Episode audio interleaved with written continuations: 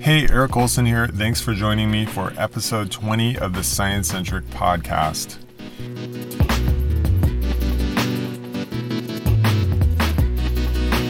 If you're a regular listener, you may have noticed I haven't posted new episodes in the last couple of months. There were a number of reasons for this, but the main one is that due to COVID, I'm balancing work and family responsibilities without the benefit of school or daycare for my kids. Fortunately, my family has adapted to this new reality, and I'm able to devote more time and energy to labors of love like this podcast. In fact, I'm hoping to post new episodes weekly going forward, so please stay tuned to this space every Wednesday. In this episode, we're speaking to award-winning French journalist and documentary filmmaker Guillaume Pitron. For the last decade or so, Guillaume has been following the global trade in rare earth metals. There are around thirty of these metals, and they can be found in virtually all of our electronic devices and in green technologies like solar panels and electric cars. Unfortunately, mining these materials comes with heavy environmental and social costs. Mining generates massive amounts of polluted wastewater, which left untreated poisons crops and makes people sick. Guillaume documents these issues in his two thousand eighteen book, Rare Metals War, which has recently been translated into English. I spoke to Guillaume about why rare earth metals are so important for consumer electronics, why the U S outsourced the mining of these metals mostly to China, and how companies like Apple and Tesla can make their products, which rely heavily on rare earth metals, more environmentally friendly.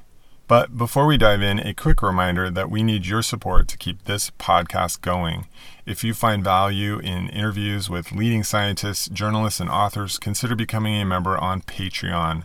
For a small monthly fee, members get benefits like early access to new episodes and their names mentioned in the show credits. Head over to sciencecentric.com slash support for more info. Guillaume, welcome to the podcast. So great to speak with you. Really honored to have you here. You're uh, an award-winning journalist. Um, you've written uh, a book. This is your first book, or? This is my first book, yes. First book. You're, you, you've produced documentaries um, for for the leading French television uh, station in uh, or, or channel in, in in France, I believe. Um, yeah. But you. You started out as a as a lawyer, uh, training in law. So, so how did you how did you go f- uh, transition from law into uh, journalism? Sure, I finished my law studies in D C at Georgetown University, and I always wanted to become a journalist. I wanted to be a traveler, and uh, after my studies, it was absolutely clear that I would uh, change path and I would move towards being a reporter. I had the chance to do an internship at National Geographic in D C right after these uh, studies at in, in Washington, D C, and uh, on and on I could progressively, uh, you know, uh, work on reporting stories around the world. I was funding my first reports on my own because nobody would send me, nobody would know me, and uh, as I started to get more uh, more experienced. First, the first media, uh, press, print media in France started to send me everywhere I wanted, actually. And then I started to turn my print I Ds into uh, T V I Ds for French and European T V channels. And after twelve, thirteen years doing this job, I've been reporting in many countries, many continents, and with a strong interest in resources. I love to talk about resource because people might think that, you know, it's very Uh, far away to talk about, uh, you know, story at the other end of the world. Why are they uh, concerned by this story? But they are concerned because uh, when I talk about resources, I talk about the resources that they uh, use every day, that they uh, eat or that they, they consume every day in their mobile phones, in their in their uh, plates. Um, so suddenly beca- people become interested because they realize that actually what you're talking about, people or situation at the other end of the world, has an impact on the way you live, and the way you live has an impact on them. And so you create a link, you make a link between uh, two places which are very far, and suddenly you make them uh, feel uh, connected.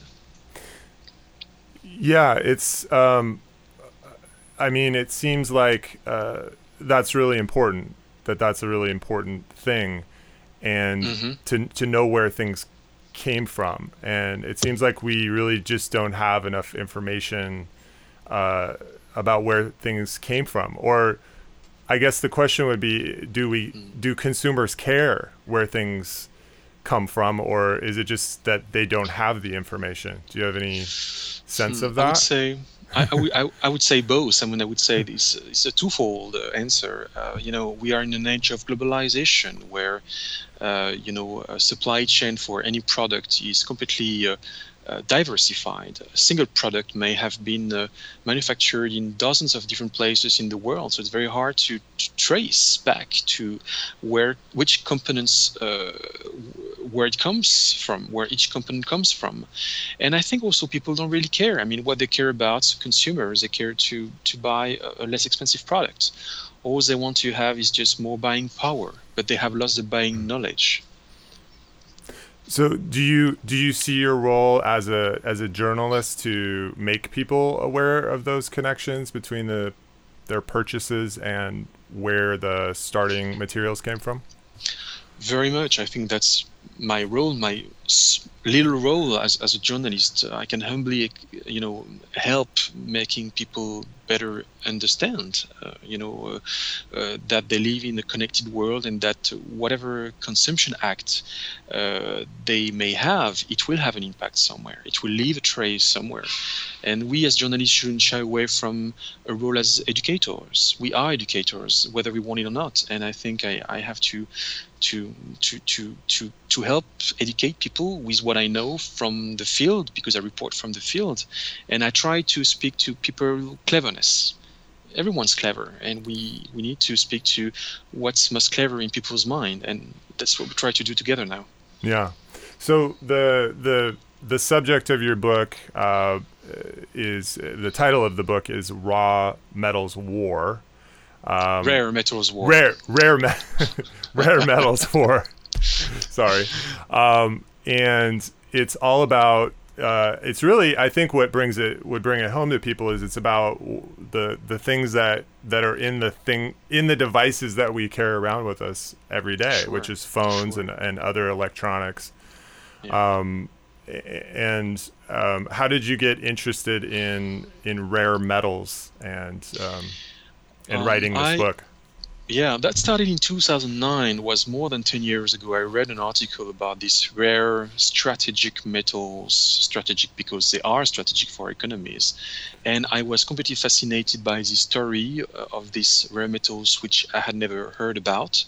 Uh, we talk about about thirty metals, Uh, which are called rare because they are very uh, much more rare than base and abundant metals in the Earth's crust. In the Earth's crust, you've got like, you know, the base metals such as iron, copper, zinc, but you find in the mine metals which are two thousand, three thousand times more rare. And this is what we call rare metals. They're not very rare because we find them everywhere on Earth, but in a mine, if you want to dig into a mine, you might find very few of these metals because their concentration in the Earth's crust is, is very low. So we talk about uh, gallium, indium, antimony, rare earths, which is a specific class of, of uh, rare metals. We talk about tungsten, cobalt, um, graphite, which is a very important mineral. And I discovered this absolutely fascinating world of this uh, of rare metals, and also all the ecological, economic, and geopolitical implications of uh, you know sourcing them and securing their access. And I've never you know um, stopped uh, digging into the story uh, ever since. That's a that's a great uh, a line there. Uh, literally digging. Um, yeah, literally. so. Um, So these metals are, you know, uh, pretty much everywhere, right? And they also show up in, I mean, in, in our technology, and they also show up in so-called green technologies like solar panels and, and other devices like that as well. You you find these rare metals everywhere in digital technologies. Uh, all your uh, daily life is actually uh, completely, uh, you know, dependent upon these uh, resources, which you have no idea about. Your phone, as you showed, as you as you explained, and also green technologies. Uh, not every green technology, because you can discuss, you know, any kind of green technology, but to make it s- simple, there is no green energy transition without these rare metals, because they have such amazing chemical and physical properties yeah. that actually they are very much researched for these properties by the green tech industry, uh, especially elect- electric vehicles. You need uh, a lot of rare metals, rare and non-rare, but rare metals for making the batteries and for making the engine of the electric vehicles. And suddenly I started to touch a paradox, which is, but how is it that you have to dig these resources in environmentally um, um, uh, difficult conditions for making a product that at the end is marketed as being a green product? And I started to touch a paradox here, and this is where my investigation started. I wanted to go on the field, especially in China, which is one of the biggest producers of these rare metals, yeah. to see the difference between what we say about these green technologies and how um, environmentally impactful these technologies can be when you manufacture them, including in the mining process. Yeah. I mean, that that really kind of sucks when you think about it, right? Because here, here we have, you know, technologies like solar panels that, that don't produce carbon emissions, at least, you know, uh, in their day-to-day use. And you think, oh, this would be great. This would be an alternative.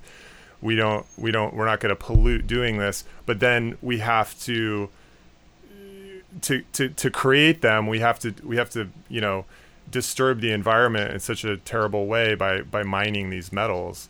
Um, it's, t- it sucks, right? Like there's no, it feels like, it feels like there's no way to win this, um, that, sort of energy problem that we have, that we, we, we need way more energy and there's no clean way to get it. So what do you think about that's that? That's exactly, that's, precisely my point. Uh, well, first to say, uh, green um, solar panels uh, may feature uh, rare metals such as gallium and indium.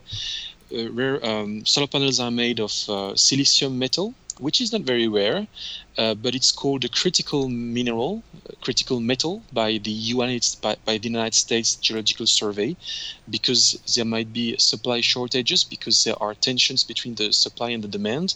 So in my definition of rare, I include silicium metal as being an industrially rare metal, not a geologically but industrially rare metal. Mm-hmm. But yes, I mean these uh, these metals, all these metals are mined in, in terrible conditions. And my first reaction when I saw that was exactly yours.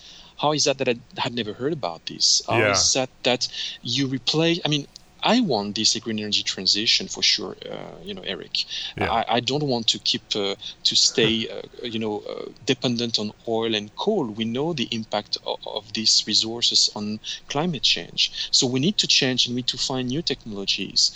But every every time there is human impact, there is a pollution. The thing with these green technologies is that the pollution is concentrated during the manufacturing process mm-hmm. and might also uh, happen during the recycling process, assuming that we can recycle these technologies. That is yeah. another issue. But these technologies don't pollute when you use it. When I use it, yeah. I may uh, see a solar panel produce energy. Same for wind turbine. I may, uh, you know, uh, move myself in an electric car, and it's not going to emit any C O two emissions. So I'm going to say to myself, "That's wonderful.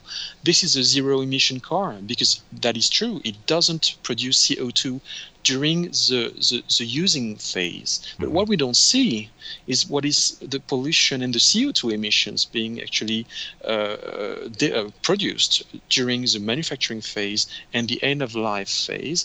But, you know, these manufacturing processes don't happen in Europe and the United States. They yeah. happen somewhere in the world, in mining countries, uh, developing countries, poor countries, where nobody goes. And we don't see that pollution because yeah. we have relocated the pollution, which has become invisible.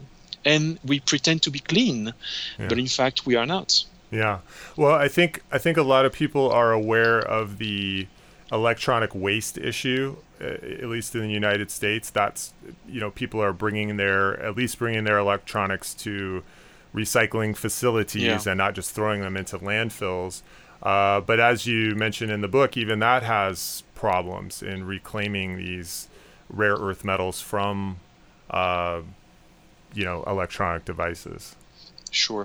Uh, let me tell you, Eric, and also for uh, the people um, listening mm-hmm. to us, uh, yeah. rare earths are necessary for phones, and more specifically for the vibration of the phone. So when your phone mm-hmm. rings, it might vibrate, and it's because there is a magnet which is made of a rare earth whose name is neodymium, and this magnet made of neodymium uh, actually um, enables enables your, your phone to to vibrate. So that, that has a very, you know, uh, everyday yeah. impact on your everyday life. Uh, why well, do you well, need... Yeah. Sorry, and you mentioned wind ty- wind turbines. You mentioned yeah. electric cars. I mean, all of those use magnets, right? Uh, in um, some fashion, and, and uh, not, uh, yeah. So, so, yeah, the biggest wind turbines uh, use uh, rare earth magnets, up to one ton of uh, neodymium for uh, um, the magnet of an offshore wind turbine. And also, most of the electric cars today might not work if the engine was not made of a magnet of neodymium. And you need four, um, I mean, on average, four kg of neodymium yeah. for an electric car. Yeah. So, so are a lot of the is, so there is the reason that we need these rare earth metals. Is it often because we need them because of their magnetic properties? It is exactly because okay. of their magnetic properties, and yeah. when the, and these magnetic properties enables actually the, uh, the the the magnet to to move itself, and it creates movement, and that's how we move today. I mean, that's that is what Tra- green energy transition is all about. It's how to create new movements without having to put oil in the in the in the car, and we replace oil with these magnets which create movement, and then we can move ourselves without emitting any C O two. Okay, and with with uh, thinking about, you know, what I remember from physics class, to to get magnets to move, we have to apply some kind of electric electricity to them, correct? Electric yeah, field um, to them. Exactly. Yeah. It's, it's exactly the point. I try to explain that in the book. Uh, you need electricity that will enable the magnet to actually uh, move itself, um, and then that will create the movement. That's right. So you need electricity uh, for for this, and this is the reason why you need an electric uh, battery for the electric car. Uh-huh. Uh, this is why uh, in a Tesla, for example, or any other electric car, the main component of the car, which is very heavy, by the way, it can very it can be very heavy. Uh, the main component is the electric car, uh, is the electric battery, sorry, and this is where the electricity will be stored, and this electricity will be used for moving the engine, moving the magnet in the engine. Ah, oh, interesting. Okay. Oh. Sorry, th- there is some. Uh, there is a police car. But it's going to move. Okay, no problem. Okay. No problem. It's that's city life for you. Um, yeah. There's always yeah. always some kind of something going on. Um, so yeah, I mean, I think that's really interesting. I don't think that people, when they think about their electronic devices, we don't think about magnets. That's not the first thing that comes to mind. Um, I think people think about computer chips and things like that, but. But I guess um, even that, those use magnets in some fashion, yeah? Sure. Um, you mentioned the the, the the phones, and the phones use magnets, as you said, and just the precision. The green technology revolution cannot come without uh, digital technologies, mm-hmm. because our electricity energy systems are getting extremely complex.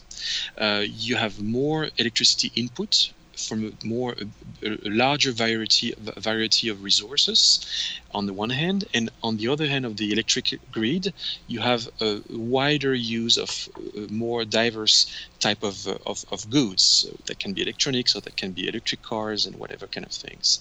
So if you want to to manage this complexity in the electric grid, you need digital technologies, you need algorithm mm-hmm. in order to actually make sure that the right amount of electricity is put into the electric grid for the exact right uh, amount of use, and that there is no waste in the meantime.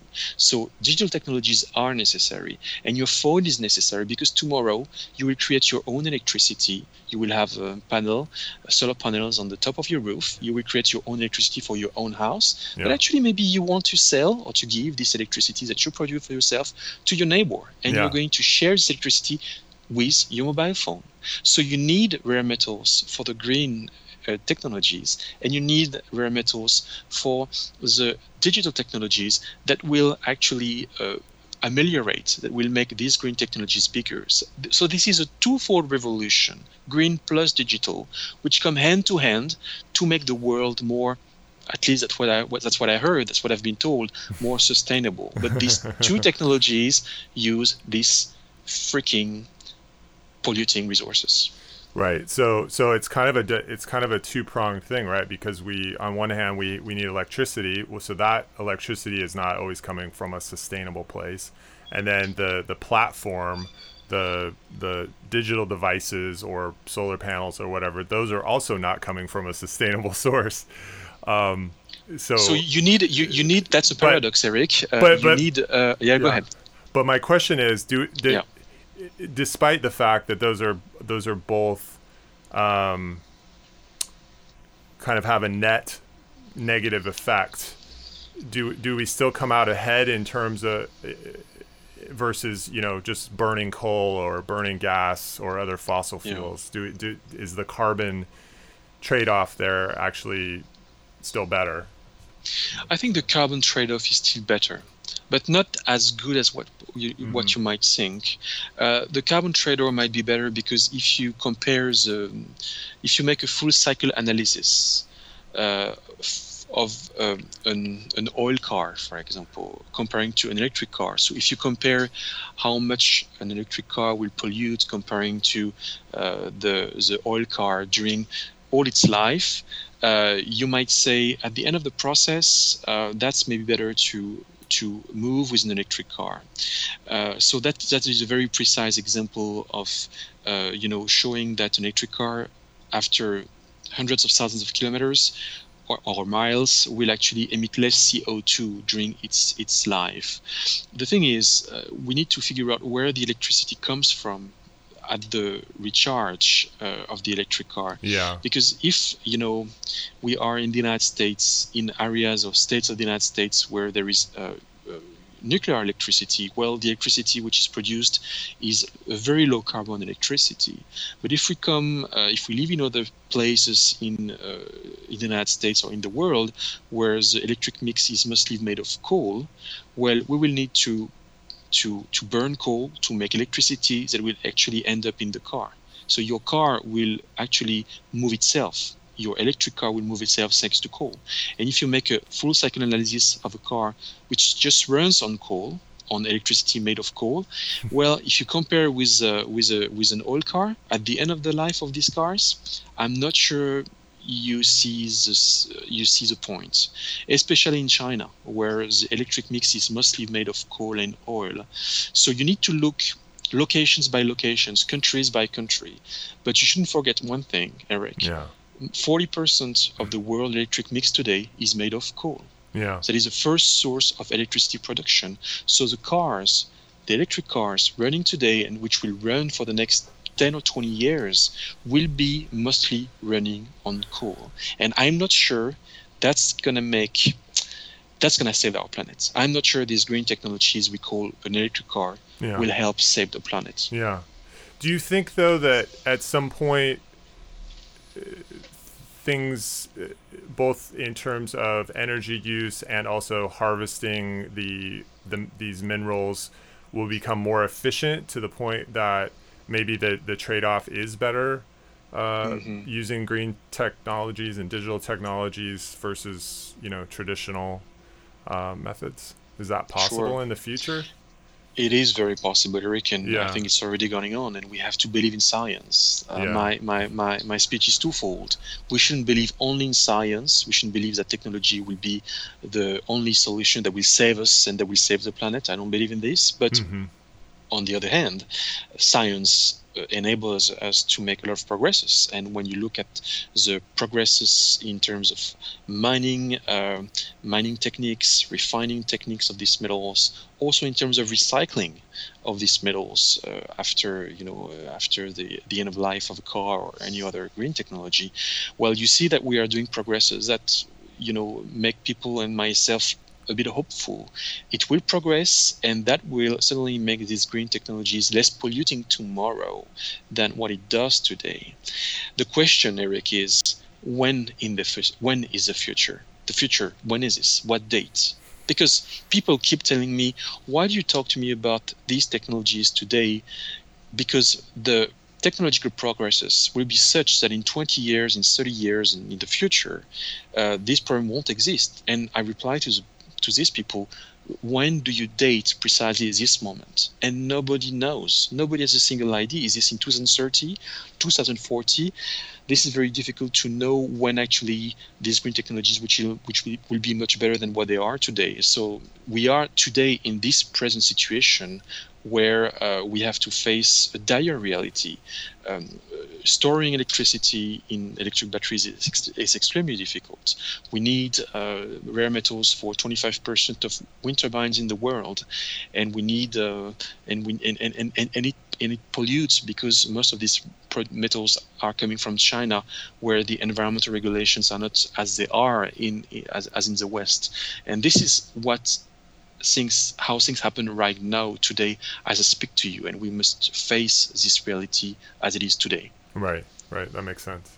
Yeah, I mean, I feel like that's that's almost a philo- philosophical debate because mm-hmm. there's definitely a group uh, that places a lot of faith in technology to sort of get us out of problems that technology has created, and, and it creates new problems. and it creates new problems. So, but that's I, I feel like it's almost almost a philosophical position uh, or something. Um, but uh, you know, yeah. and then and then the the flip side of it is, well, we need to, you know, be more realistic about what's happening now, and we need to, you know, reduce our resource use and, you know, reduce, reuse, recycle kind of mentality. I, I think I'm probably somewhere in the middle. I think we need to be doing both, you know, in terms of, uh, you know, doing things to, to curb our consumption, and then also, you know, looking at technologies uh, in the, you know, future. I think a lot of people see it that way. Um, but I'm not, I don't have complete faith that just technology is going to magically get us out of these sort of energy binds that we find ourselves in. Mm. Uh, I, I tend to be on the same page, um, Eric. I tend to, to believe the same thing. Um, uh, we we might we, we want to believe in technology. Technology uh, is getting so fast today that it completely changes the world around us. Um, and uh, on the other hand, uh, if we just believe that, uh, you know, by putting a solar panel on our rooftop and by, uh, you know, moving ourselves with an electric car, we're going to save the planet, we're wrong. That's my strong belief that we won't make it. And the, so, the solution is twofold. Yes, uh, for researchers, yes, for funding more uh, new materials, researchers, new recycling methods, new uh, refining processes. And also, uh, let's not forget this word by Albert Einstein. We don't solve a problem with the mindset that has created this problem. So the question is, how do we change this mindset as well as, as we send the, s- s- change the technologies? And yeah. I think this is a twofold revolution, revolution in technologies and also revolution in our minds. And the second revolution is certainly the hardest one to, to achieve. Hmm. Interesting. Yeah, I think so. I, I think also that the the way that these green technologies are being sold, Um, you know, obviously when you're trying to sell something to someone, you're not going to tell them about all the bad environmental harm uh, that occurred in the process of making it. Um, so, you know, the, you won't sell technology if you say anything like this. No. And the term, you know, so people that drive, you know, electric cars in the United States, they think, oh, I'm doing the right thing, because that's how it's been sold to them, that they're mm-hmm. driving an electric car and that this is the environmentally better solution. Um, but but to Did- me, that comes, you know, it's a bit like the, the term that's thrown around is greenwashing. Um, it's, it's first, this is business. And obviously yeah. you need uh, new technologies to uh, relaunch a business. Uh, a new world uh, with new technological application is replacing the former world, and this is how business goes, and it creates green jobs, and it creates uh, economic growth, and it creates it creates tax uh, tax payments for the state. Uh, so obviously, uh, we need to believe in this narrative, in this green narrative. Yeah. And as you said, Eric, this is pure greenwashing. This is a complete greenwashing. Yeah. Uh, you know, when we end up relocating outsourcing all the pollution issues relating to mining of graphite, rare earths, lithium, cobalt, gallium, whatever, at the other end of the world in Africa, Bolivia, China, by, and pretending at the same time to be clean. Sorry to say this, and that's a provocative um, phrase, but this green energy transition is the biggest greenwashing operation I've ever seen and ever heard of in the history. Yeah. Because we got the world divided between those who get dirty, the Chinese, mm. the Congolese, the Bolivians, and on the other hand, those who pretend to be clean. And we all pretend to be clean, and this is just that makes the green energy transition a, just a huge greenwashing operation today. Yeah, yeah. I mean, we all we all love getting those, uh, you know, new electronics in the in the sealed box, and it's all clean and pretty, and you know, uh, we don't we don't want to think about where where those pieces of it came from. Um, but yeah. let me let me one thing that we haven't really talked about. Um, What you outline a lot in your book is, um, and I think for the audience maybe isn't aware because we haven't really discussed, is you know what what are the impacts of this mining, uh, rare earth mining?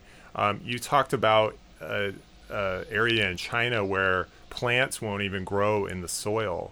Um, you know, maybe you could just kind of walk us through like one of those areas and, and what you saw when you went there. Um, you cover the, you go into detail into this in the book, and if people want to really dive into it, they should definitely read the book. But maybe you could just give us a little, sure, little yeah. taste of, of, of what it's yeah. like to be in a in a mining town where they where they mine rare earth metals. Yeah, I've been in China uh, four times during the past ten years, and most of these. Uh, In three times out of four, I went to the mining areas, and the most recent trip I've made was last year. So what you, what we found in the book is also an update of what I saw last year, more precisely in uh, the area of Baotou, which is a city in Inner Mongolia, eight hundred kilometers, uh, six hundred miles away from on the northwest of, of Beijing. Mm-hmm. And uh, this is uh, the place where seventy-five percent of the rare earths are being uh, extracted from the ground and also refined. And the refining process of these rare earths is absolutely devastating because you need a lot of water to produce, to refine the rare earths. And the water, which is, uh, you know, full of heavy metals and chemicals after the refining process, this water is not treated. It's just rejected directly oh. into the nature in artificial lakes where I've been. Uh, and people live around this place, people in villages, and people who have who had to move from their village and who had to be relocated to uh, new cities very close to the lake. These people are agriculturists, uh, and they talk about their plants, which couldn't grow anymore, and they lost their jobs because they cannot grow anything.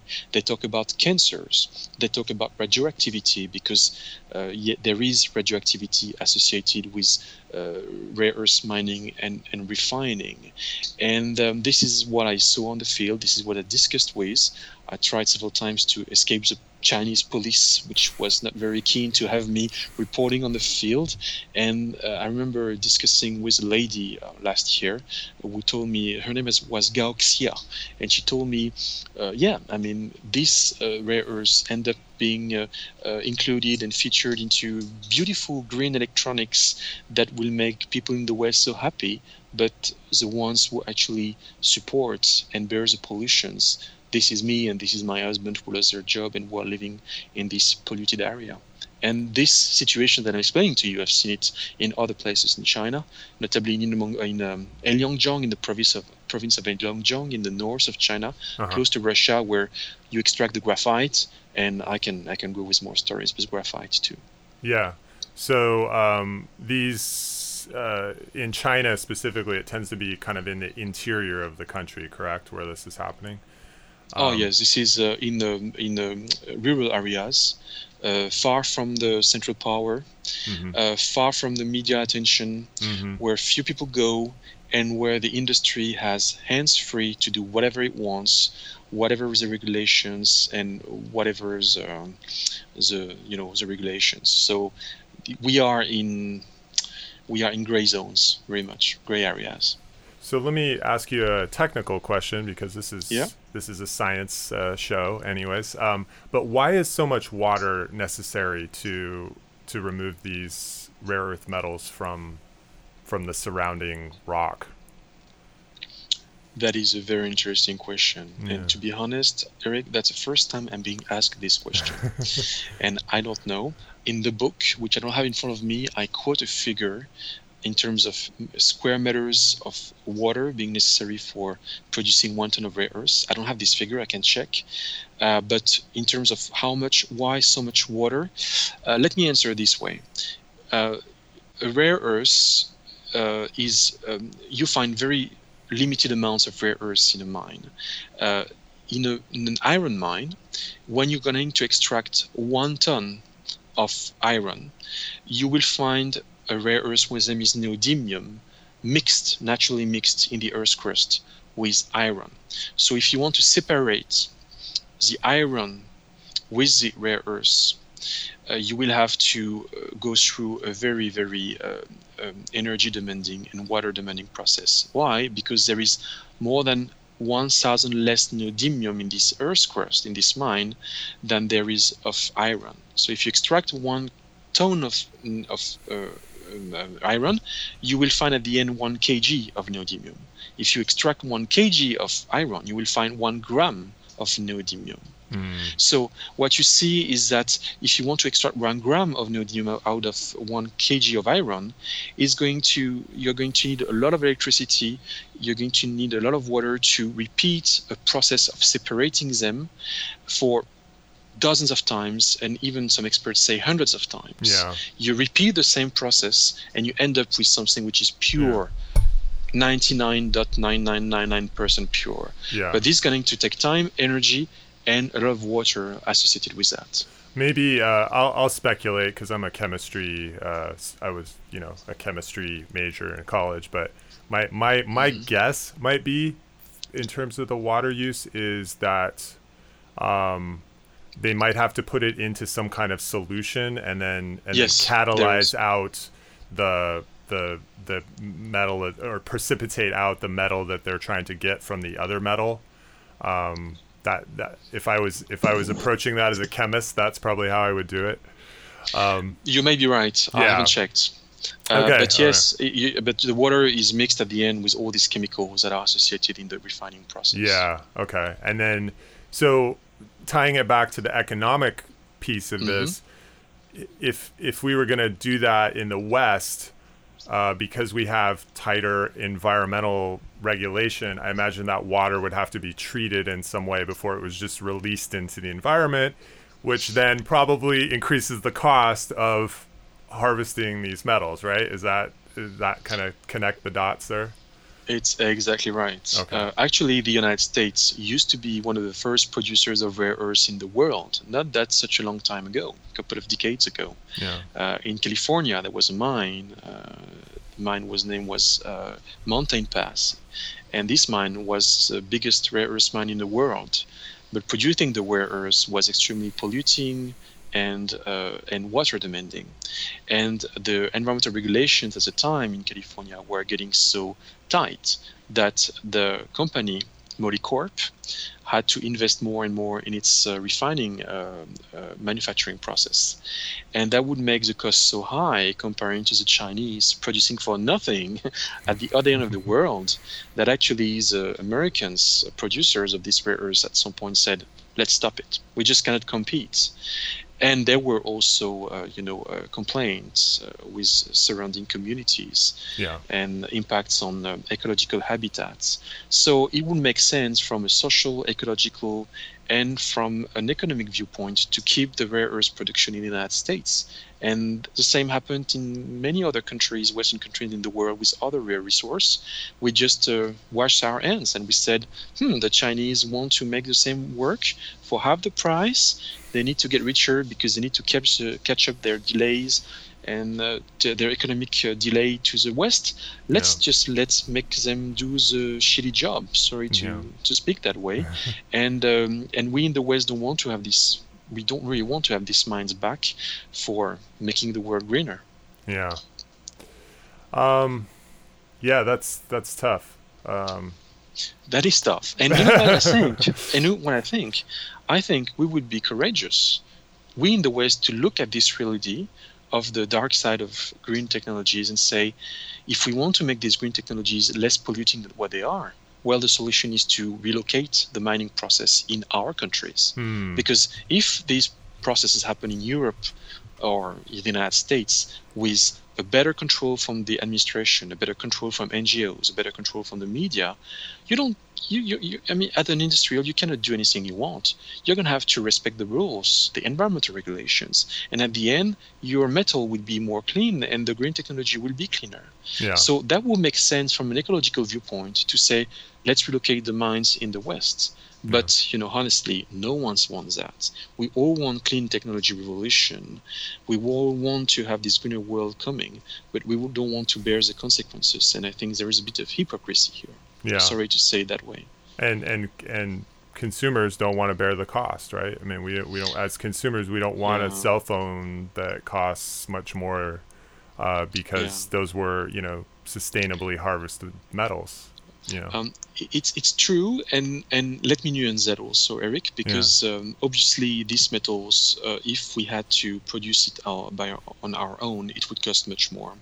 Uh, but in a phone, in a mobile phone, an iPhone, which is like worth five hundred dollars, six hundred dollars, most of the price of the phone is intellectual property. Mm. It is uh, the fact of, uh, you know, uh, uh, uh, uh, sorry, um, uh, uh, bringing it to one place to one another in the world. It is uh, the obviously the, the price that the commercial uh, expert needs to be paid for for, for selling the phone. Uh, the price of the commodities in a phone is not that uh, important. It's going to be a couple of dollars in a six hundred dollars phone. Oh, okay. That's, that is, yeah, that is very strange and counterintuitive to say so. Most of the price is made by intellectual property, I guess. Uh, but still, because we don't want to, to, to have these metals produced in our countries and to bear the cost of having them, the environmental costs, we prefer to have them uh, outsourced, the mine to, to have the mines outsourced somewhere.